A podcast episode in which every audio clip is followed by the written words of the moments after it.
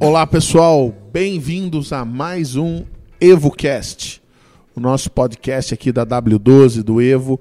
Hoje nós vamos falar sobre gamificação. Comigo está o Bruno Scott, Head de Customer Success aqui da empresa. Tudo bem? Muito obrigado, Randall, tô ótimo. Obrigado pelo convite mais uma vez. Antes de começar a falar sobre gamificação, vamos falar um pouco sobre o Evo.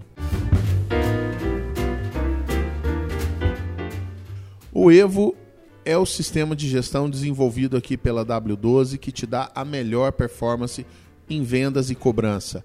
É um sistema 100% online, facilita e simplifica a vida do gestor, gerando economia de tempo e uma visão mais sistêmica da sua gestão. Acesse www.w12.com.br que um de nossos especialistas vai agendar uma demonstração com você.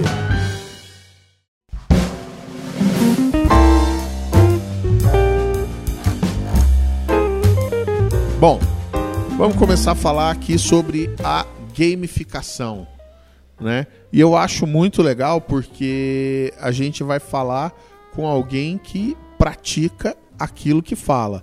Aqui com o seu pessoal tem rolado bastante gamificação, né, Scott? Muito. A gente conseguiu transformar o engajamento em diversão e diversão em resultado. Então isso para mim acho que foi o grande é, exemplo aí de como que a gamificação pode transformar uma equipe. Bom, faz um ano mais ou menos que a gente assistiu a sua palestra aqui no encerramento do, do ano aqui na empresa sobre ciência do engajamento. E você colocou que engajamento, seja para engajar um colaborador, um cliente, qualquer pessoa dentro do seu holograma, é uma questão comportamental. Engajamento é comportamento, correto? Perfeito. É, existe até uma, uma ciência mesmo, né, que é o behavior designer que você consegue construir todo um caminho, desenhar mesmo como que vai ser o comportamento daquele consumidor, é, é, funcionário e etc. Você consegue determinar como chegar do ponto A ao ponto B. E isso é estruturalmente aplicado, você consegue desenhar para chegar naquele resultado. Então você consegue construir de verdade o comportamento. Tá. E uma das coisas que às vezes aparece como barreira seja para um gestor de academia promover a gamificação no negócio dele, ou mesmo dentro dos funcionários ou com o cliente, ele às vezes fica é, com medo de não ter a tecnologia suficiente. Eu vi você falando que é muito mais psicologia do, do que tecnologia. Você tem até uma porcentagem, né? Exato. São a gamificação, é, ou você falar de comportamento, né? Você envolver é, as pessoas, 75% é, é psicologia e 25% é tecnologia. E aí, claro, com a tecnologia ela te facilita algumas coisas, mas o resultado você consegue alcançar com a psicologia. Ela é a principal, é onde você precisa realmente atacar. E você consegue dar alguns exemplos assim, sem aprofundar demais? Eu sei que você é apaixonado por neurociência, gatilhos, tudo isso, inteligência artificial. Isso é uma fonte inesgotável realmente aí de inovações, mecanismos inovadores. Mas como você pode usar a psicologia sem ser um psicólogo? Onde buscar? Como desenvolver isso? É, isso aí é, realmente é uma coisa que você precisa sempre estar focado é, em como trazer o funcionário. Existem perfis de pessoas é, e você precisa entender cada um desses perfis. Existe o cara que é competitivo, existe o cara que ele é muito mais colaborativo, existe o cara que ele quer simplesmente fazer parte de algo, de uma tribo, de uma comunidade. Quando você consegue entender cada um desses perfis, você, como é, vamos colocar o coordenador dessa transformação, precisa trazer cada um desses perfis para construir e ajudar essa mudança de comportamento. Então, por exemplo, você vai instigar o cara que é competitivo, mas vai chamar o cara que é colaborativo para juntos traçarem uma estratégia para aquele resultado ser alcançado. E no caso aqui, através de um jogo, através de uma gamificação, através de uma diversão. Né? Então, o principal é você realmente entender o, o, a forma de pensar de cada uma das pessoas que estão ali participando. Então, e tem uma coisa que é impressionante, né? Como o lúdico revela aspectos da personalidade de alguém que no dia a dia, na rotina do trabalho, assim, dificilmente aparece. Às vezes a pessoa está afogada ali nas, nos afazeres, está cumprindo ali suas tarefinhas e você não sabe algumas características, alguns aspectos comportamentais. E o lúdico, às vezes, se você tiver uma observação atenta, e uma das razões da gamificação também é isso, né? Porque não adianta você fazer por fazer. Você acaba descobrindo coisas muito importantes sobre as pessoas que vão te dar elementos para você fazer ações futuras, graças ao lúdico. É, com certeza. E é, é, interessante, né? Porque eu acho que todo adulto, todas as pessoas têm uma criança dentro da gente e que em algum momento ela vai aparecer e vai trazer essas informações mais intrínsecas mesmo, né? mais de personalidade. Então, quando a gente realmente participa de algo mais lúdico, é, a gente extrapola em tudo. É praticamente a gente passa uma verdade em todas as situações. E aí, se você conseguir perceber o comportamento de cada uma dessas pessoas e canalizar isso para construir algo juntos, que na, numa empresa seria exatamente os resultados, você fomenta exatamente o atingimento dessa, dessas metas de uma forma muito mais simples, clara e objetiva, né? É, eu acho muito interessante, porque eu sempre gostei de participar de gincanas e, e, e gosto muito é, de disputar coisas. Eu não diria que eu sou competitivo necessariamente. Acho que eu sou mais o lado do colaborativo. Eu, eu, eu, eu curto tá junto. Eu gosto desse tipo de fervo, desse tipo de tarefa que tem um, um desafio, uma meta para cumprir, uma galera para fazer. Tanto é que hoje em dia você vê essas corridas, é Race, Spartan e não sei o que. Tem uma galera, você vê aquele cara que sai de prima, quer cumprir logo, e você vê aquele grupinho que um vai ajudando o outro e tal. E quando você vê aquele grupo que chegou mais tarde, mas um que ajudou o outro, é o que chega mais amarradão, mais feliz, mais afim da cerveja, aquela coisa, e gente que fica amigo ali nessas situações, né? É, então, e olha que legal, você falou exatamente as três características, né, que eu citei anteriormente é, do cara competitivo, cara que é colaborativo e o cara que se, se empolga exatamente por fazer parte de um grupo. Então, quando você consegue fazer esse somatório, é uma das coisas mais fantásticas. Porque se você for pensar, é, tudo acaba sendo em prol de alguma coisa, em conjunto mesmo.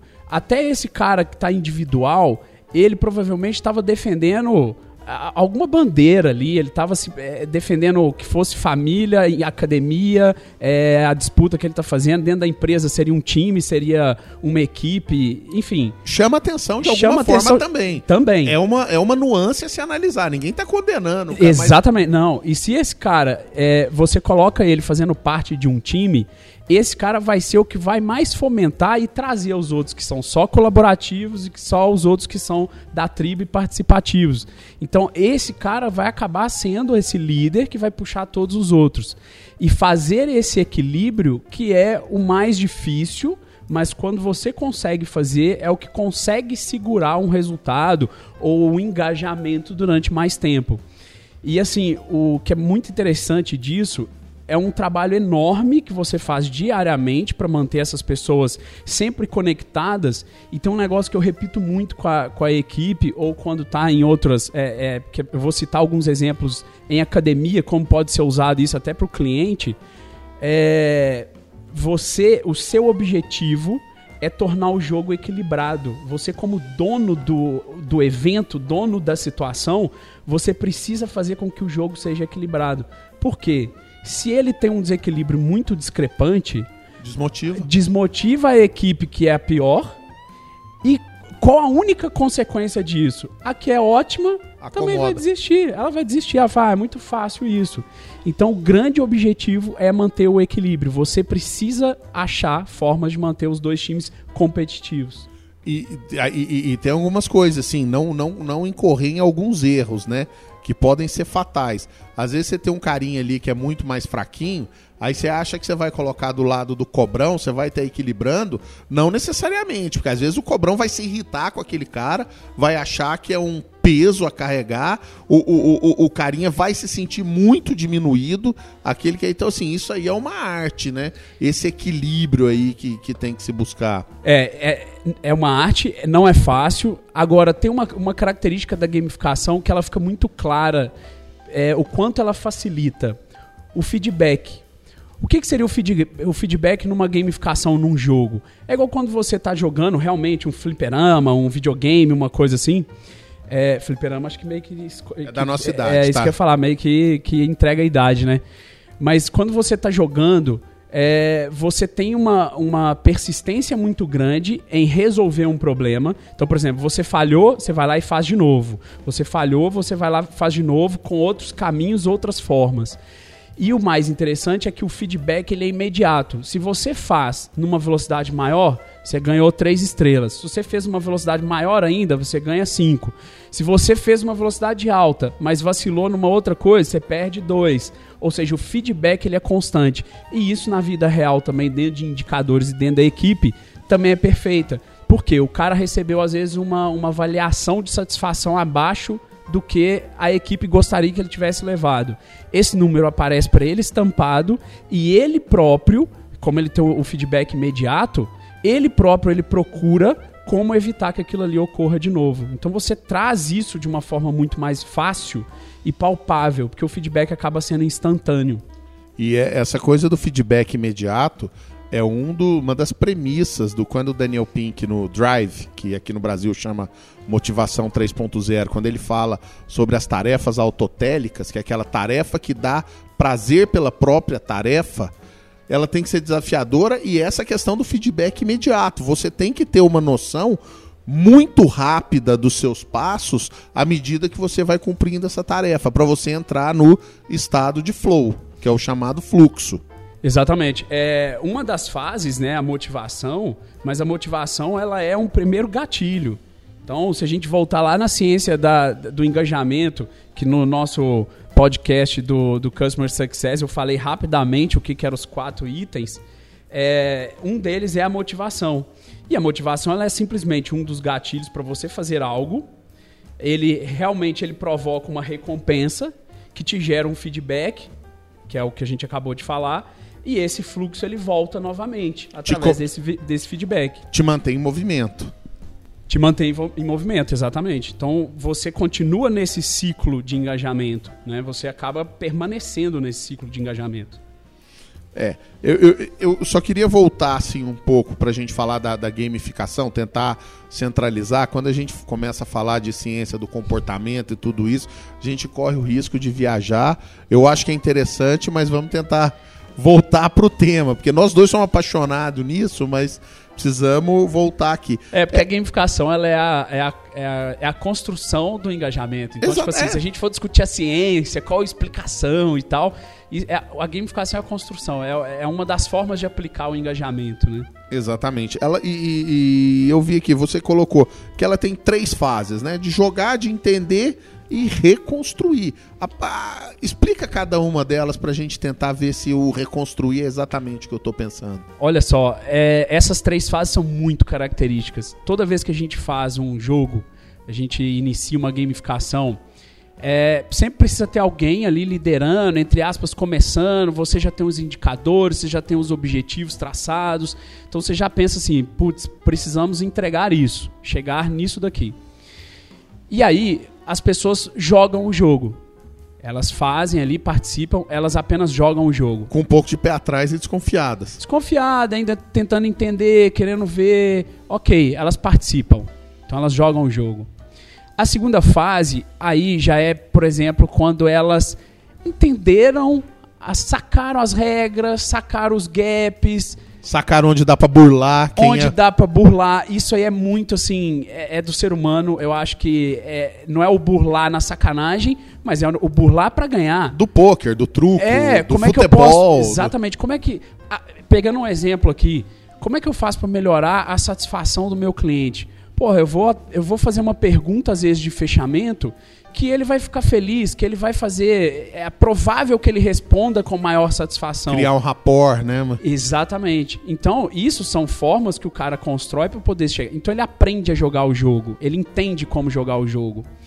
E aí tem um grande perigo nisso daí, porque as pessoas começam a questionar a, se está justo ou não está justo para uma equipe ou para outra. Ah, isso eu não acho justo, eu acho que isso não. E aí começa a cair numa coisa que eu odeio, abomino e sempre falo: não vamos criar uma bíblia de regras, porque Exatamente. aí fica chato para todo mundo. Então, o ideal é você achar esse meio do caminho onde todos entendam que o principal às vezes não é ganhar, mas a participação no jogo, porque lembra, Aqui, por exemplo, uma empresa, às vezes é um aplicativo. Você vai fazer aquilo por, por um bom tempo. Se você ficar só preocupado em ganhar, uma hora você vai perder a graça. O negócio é viver a Exatamente. diversão diariamente, produzindo resultado. E acima de qualquer regra, eu acho que cabe aquela instrução. Na dúvida, use o bom senso. Perfeito, perfeito. Isso aí, cara, eu acho que, que, que é o crucial e, entre aspas, é o mais fácil. Porque você joga em discussão pra galera, vai chegar num, numa forma de pensar. Vai. Todo mundo, ah, então tá, então não vamos considerar isso aqui, beleza, ótimo, e bola para frente. E uma terceira fase, que ela também é inevitável de acontecer, é a reconstrução do jogo.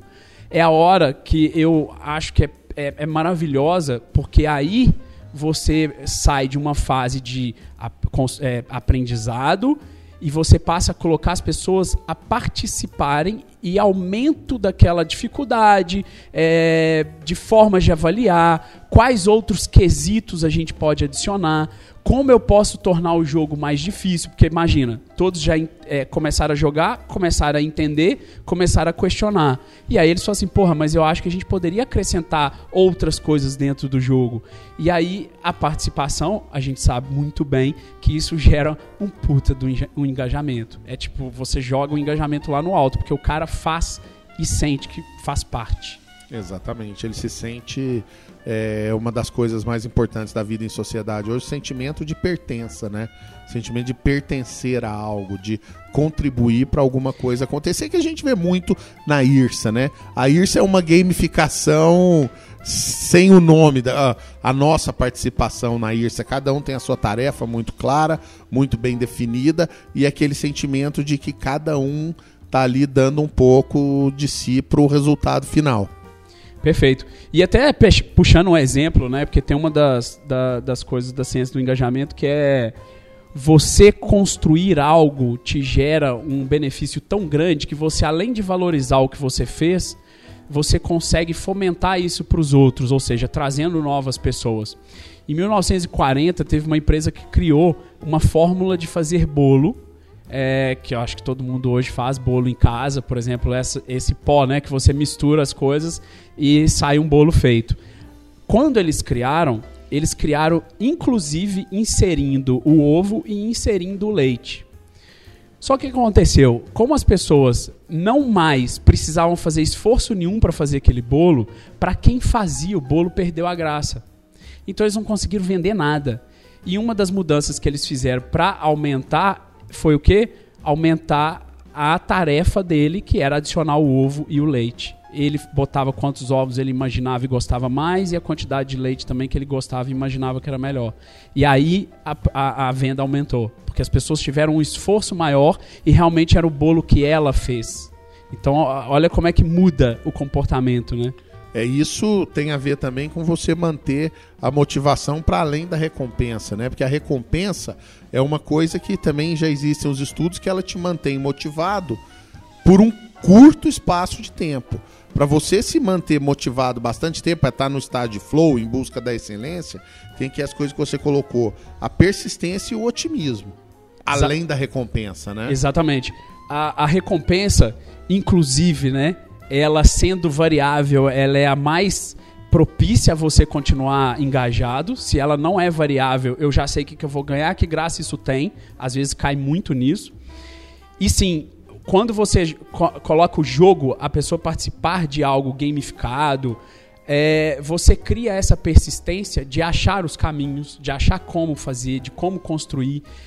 E com isso, você mantém um otimismo constante e que leva principalmente a um resultado positivo, porque você ainda coopera com as pessoas ao seu redor. Exatamente. Você começa a perceber aquele cara que já entendeu, já reconstruiu, mas tá nele olhar do lado e falar: aquele campeão ali não conseguiu. Então é nele que eu vou ajudar e vou. E gera um sentimento muito legal, né? Principalmente quem tem é, o, o, altruísmo dentro de si, essa coisa de ajudar as pessoas, que aqui na nossa organização é fundamental também. É, e, e, se você olhar, acaba amarrando os três perfis que a gente falou também anteriormente, né? Então você amarra exatamente essas três com persistência, otimismo e cooperação. E aí não tem por que algo não funcionar. É você, imagina, é você pegar um, um, um, um colaborador que entrega um resultado extremamente alto e ele ter a preocupação de trazer o mesmo resultado para o colega dele que às vezes não está conseguindo. Exatamente. Ele vai buscar ajudar esse cara, ele vai enxergar o quão importante ele é para esse cara, o resultado que ele pode gerar para ele. E aí, claro, o resultado melhorando para o que está piorzinho gera um melhor resultado para quem é todo é bom mundo, também. Sim, exatamente, para quem é bom também. Legal. E como que a gente constrói, né? Como é que a gente pod poderia. O gestor está ouvindo aqui, está gostando dessa história. Às vezes ele acha que gamificação se resume a clube de recompensas, mas vai muito além disso. Dá, dá para fazer muitas coisas. E existe um passo a passo aqui. Quando a gente estava conversando, você falou para mim da construção. Como é que você vai evoluindo a construção dessa gamificação? É, a primeira coisa é, e crucial é os objetivos que você tem e quer alcançar. Não é para gamificar, para gamificar, para criar um oba-oba, um ambiente é, mais legal. É, o oba-oba mais legal e tal, ele pode ser para um objetivo específico. Exemplo, você vai fazer uma reunião, uma confraternização, um evento de final de ano, uma brincadeira. Ok, às vezes o objetivo é diversão, beleza. Mas se você está é, tá trazendo uma gamificação dentro de uma empresa, você tem objetivos claros de entrega. É, se a gente for pensar é, aqui de exemplo, né, eu tinha três grandes objetivos: melhorar a métrica, melhorar o engajamento da equipe e resultado para o cliente. A partir do momento que eu consigo alcançar esses três, eu estou alcançando meus objetivos. Um deles era engajamento da equipe, diversão da equipe também. Então, é, quando eu fiz o teste de hipótese, até colocando aqui, né, a gente está falando de construção, você às vezes precisa fazer uma análise, uma, um teste de hipóteses. Exemplo esse, eu preciso engajar, eu preciso entregar métricas, o cara vai entender quais são as métricas que ele tem que acompanhar no dia a dia e ele precisa entregar satisfação para o cliente. Você faz um evento teste, você faz algo menor, aonde você vê se isso vai funcionar ou não, e depois você replica aquilo de alguma outra forma. Se você precisar fazer diariamente, como é o que a gente faz aqui, você replica isso diariamente, mas você já testou a, a, o seu, a forma de construir. Então, a primeira coisa é objetivo. Traçar os objetivos. O que, que você quer com essa gamificação? Depois vem as regras. E aí tem um grande perigo. Tem muita gente que gosta de criar várias regras, aí mais uma vez a expressão bíblia de regras. Não, o negócio tem que ser simples, rápido de mensurar e uma das coisas que eu gosto muito é quando você vai falar de métricas, elas têm que ser relativas. O que, que seria isso? Ah, por exemplo, num salão de musculação eu vou comparar, fazer uma gamificação entre a equipe da manhã e a equipe da noite. Aí, se o cara pega um número absoluto, por exemplo, número de atendimentos, treinos novos criados, se eu pego um número absoluto, às vezes eu vou cair num grande erro, porque de manhã eu tenho um fluxo menor de pessoas do que de noite. Aí, claro que o pessoal da noite vai ter um volume maior de atendimento. Agora, quando você pega relativo, aí você equilibra todo mundo que é percentual. Quantos eu tinha Sim. agendado, quantos eu realizei, é, quantos, é, qual, qual, era a frequência que aquele cliente falou que viria, quantas ele está vindo. É, tudo que for relativo é a melhor forma de você jogar dentro de um jogo. Então, as regras elas precisam ser simples, rápidas e nada burocráticas de avaliar. Porque senão você faz uma gamificação e você leva, tipo, dois dias para dar um resultado. Isso não existe. O resultado tem que ser na hora. Acabou o dia, você já sabe a equipe que ganhou, por exemplo, quando é diário, né? Se for um evento Sim. único, acabou o evento, você já tem que ter aquele resultado, porque ninguém vai ficar esperando uma apuração, né? E é igual eu brinquei com os meninos aqui. Nem eleição no nosso país leva é, mais do que duas, três horas para acontecer, porque a gente não vai fazer uma entrega de um jogo dentro de uma empresa em, sei lá, meia hora você faz uma análise ali, né? E aí o quarto, o terceiro passo, desculpa, seria exatamente você colocar novos desafios. Você incrementar aquilo dali e fazendo uma das coisas que é o próprio cenário. Você precisa criar cenários de desafios. É, é, é um volume de um atendimento que tem que ser menor. É você. Ou seja, eu tenho a métrica de diminuir o número de atendimentos. Mas qual é o grande desafio? Como que eu vou construir esse desafio para ele para ser uma coisa lúdica, igual você já tinha falado? Qual cenário eu vou montar, né? E aí, claro, depois a recompensa, ou seja, prêmios também. É, precisa ter prêmios. É, infelizmente, eles precisam mudar o tempo todo. Sem dúvida. Eu falo infelizmente porque é um trabalho gigante de você pensar como tá mexendo nisso o tempo inteiro. Mas existe uma evolução a ser feita. Você começa pequenininho e vem agregando coisas para o jogo, vem aumentando o jogo. As pessoas já aprenderam, né, aprendeu, aprendeu a jogar o jogo e agora já estão reconstruindo o jogo. E aí ele vem crescendo cada vez mais, você consegue controlar de forma maior e mais fácil. Então, assim, seriam quatro passos: objetivo, regras, desafios e prêmios. E aí, dando um exemplo né, para academias que a gente poderia colocar, é, por exemplo, academias que vendem sessões.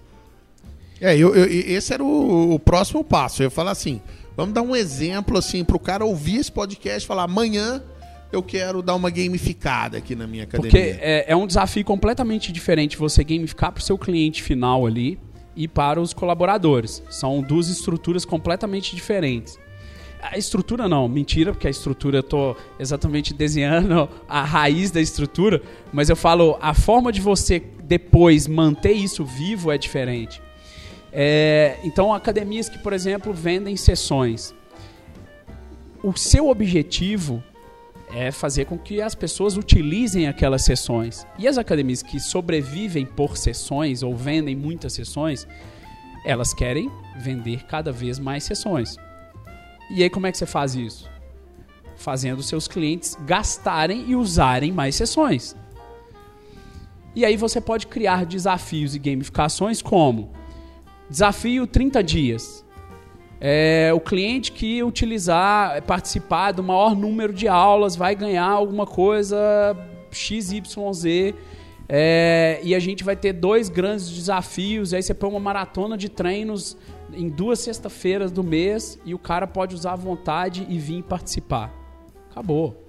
Isso aí você vai gerar um, um, um fluxo de pessoas querendo utilizar aquelas aulas simplesmente pela competição, pela cooperação e pelo o, o, o, resultado mesmo, né? De querer alcançar uma premiação. E aí a cooperação, o que, que é interessante? Crie clusters ou tribos mesmo para você conseguir conquistar isso de forma mais rápida. Então não é o cara com, é, competindo individualmente. Cria equipes mesmo. Tem a turma da manhã, a turma da noite. Turma da maromba, turma da bike, Perfeito. turma da, da, da, Hoje as pessoas elas se reconhecem e viram realmente tribo. Sim, sim. Então, para uma das formas de você enaltecer isso, como a gente já tinha falado, criar essa cooperação. Então, junta, junta, faz times, né? Então esse é um exemplo, a gente pode fazer disputas de esteira, é, 20 quilômetros em 30 dias. O cara pode participar até duas vezes no dia, correndo 10 quilômetros no máximo. 20 quilômetros não, né? Porque é até pouco. É, 200 quilômetros, é porque a gente já fez esse exemplo de, de 200 quilômetros. Então existem várias formas, porque aí, aqui eu estou falando de frequência, por exemplo. Eu posso aumentar a frequência desse cliente vindo mais de uma vez no dia para poder ganhar a competição, né? E aí você pode fazer a regra que for. Gincanas, aí tem eventos específicos que você pode fazer. Pode criar uma gamificação anual. Você pode fazer, por exemplo, pessoas que frequentam com maior é, quantidade. E para ser relativo, pessoas que vinham X vezes passaram a vir Y vezes, né? Então, é, a gente consegue fazer isso às vezes durante o ano inteiro é criatividade. Você tem que criar. É, e, e, isso deu para ficar claro. Quando a gente fala de 75% psicologia e 25% tecnologia, a gente precisa saber que no meio é 100% criatividade. Criatividade. E assim, não, não, te, não tem que ter medo de fazer, porque, igual eu, eu coloquei, começa pequeno. Você faz uma disputa de um dia que aí é fácil de você controlar, é fácil de engajar. Os seus funcionários, professores e tal vão participar de um evento ali, às vezes que dura um dia. E aí depois, se você pega, por exemplo, cinco itens que foram cruciais para o sucesso e tenta replicar aquilo ali semanalmente, depois diariamente, mensal, para chegar num resultado. Né? E é bom falar que nós temos ferramenta no Evo dentro do setor de CRM, de Customer Success, que você pilota aqui, que pode ajudar, pode não, deve ajudar o cara nesse processo de gamificação.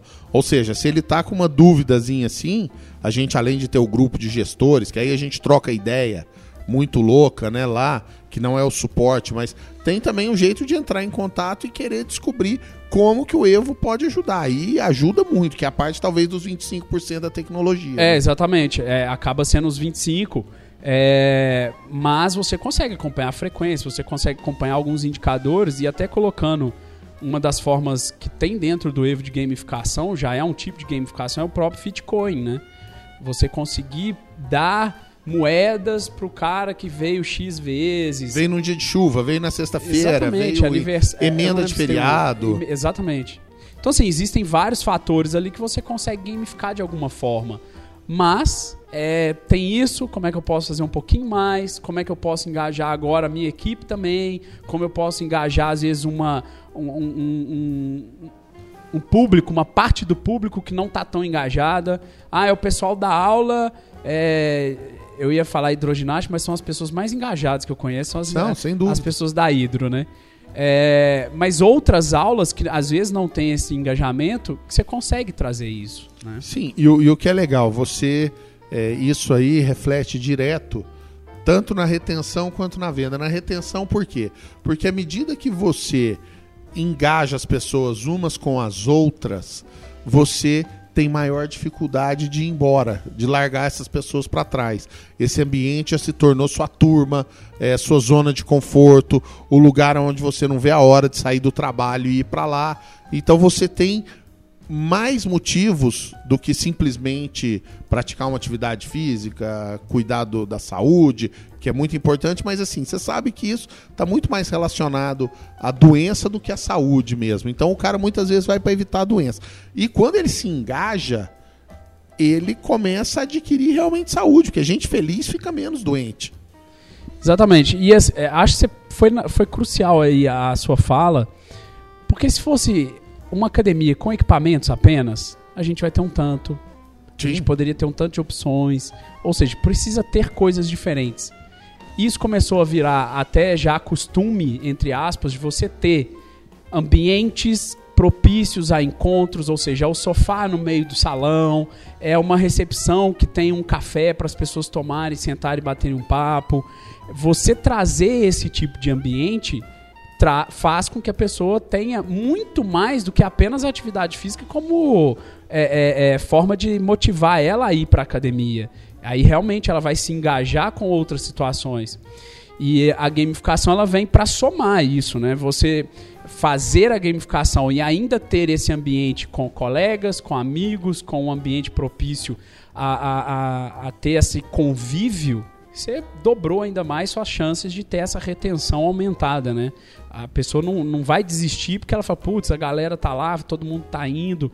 É, eu conheço exemplos de academia que as pessoas já fizeram questão de comemorar o aniversário delas Sim. dentro do salão de musculação. A família acabou indo, eles fizeram ali uma mesinha, cada um trouxe uma, é, um whey protein, uma, é, um whey protein, exato, na maioria dos casos, e fizeram ali um evento, né? Então é muito legal. É, e juntar com a gamificação fica perfeito. E né? além da retenção, tem a parte da venda também, porque a gente entra na, ao invés do funil de vendas, a taça ou ampulheta de vendas, né? Porque à medida que a pessoa se engaja, a pessoa fica feliz, o que ela mais gosta de falar, falar bem para os outros de onde ela tá, trazer outras pessoas. Então tem também esse aspecto. Com certeza. É um dos resultados maiores de você ter uma pessoa engajada ou, ou ali dentro da sua academia é ela realmente trazer o colega, trazer o, o parente, trazer o amigo para treinar junto. Ele gosta daquele ambiente, né? Então o NPS aí seria 10, né? Indico para todo mundo. Maravilha. Infelizmente a gente tem que terminar um assunto fantástico que eu gosto muito gamificação, ciência do comportamento. A gente estimula os gestores a realmente começar a praticar isso, é, descobrir dentro do Evo o que tem para fazer, entrar em contato com a gente para tirar as dúvidas, que a gente também adora ajudar nesse sentido, porque é um passo além da gestão, aquela gestão arroz com feijão, papai e mamãe, que é o que a gente gosta, é o, é, é o nosso jeitão aqui mesmo, tá? Um, um passo à frente. Show de bola, Randall. Eu também agradeço. Dava para falar horas, claro, a fio aqui, desenhar vários exemplos e tal. Mas fica aí para umas próximas. A gente pode até montar. Pensei que agora, hein? Vou fazer uma promessa, montar um rápido e-book com, por exemplo, algumas ideias de gamificação para eles, né? Fazerem, por exemplo. Desafio da esteira, desafio anual, de, enfim. Feito. Quem ouviu o podcast, então, pode cobrar o e-book meu e do Scott, que eu vou fazer junto com ele, beleza? Boa. Obrigado, um grande abraço. Obrigado a todo mundo que ouviu. Esse foi mais um EvoCast.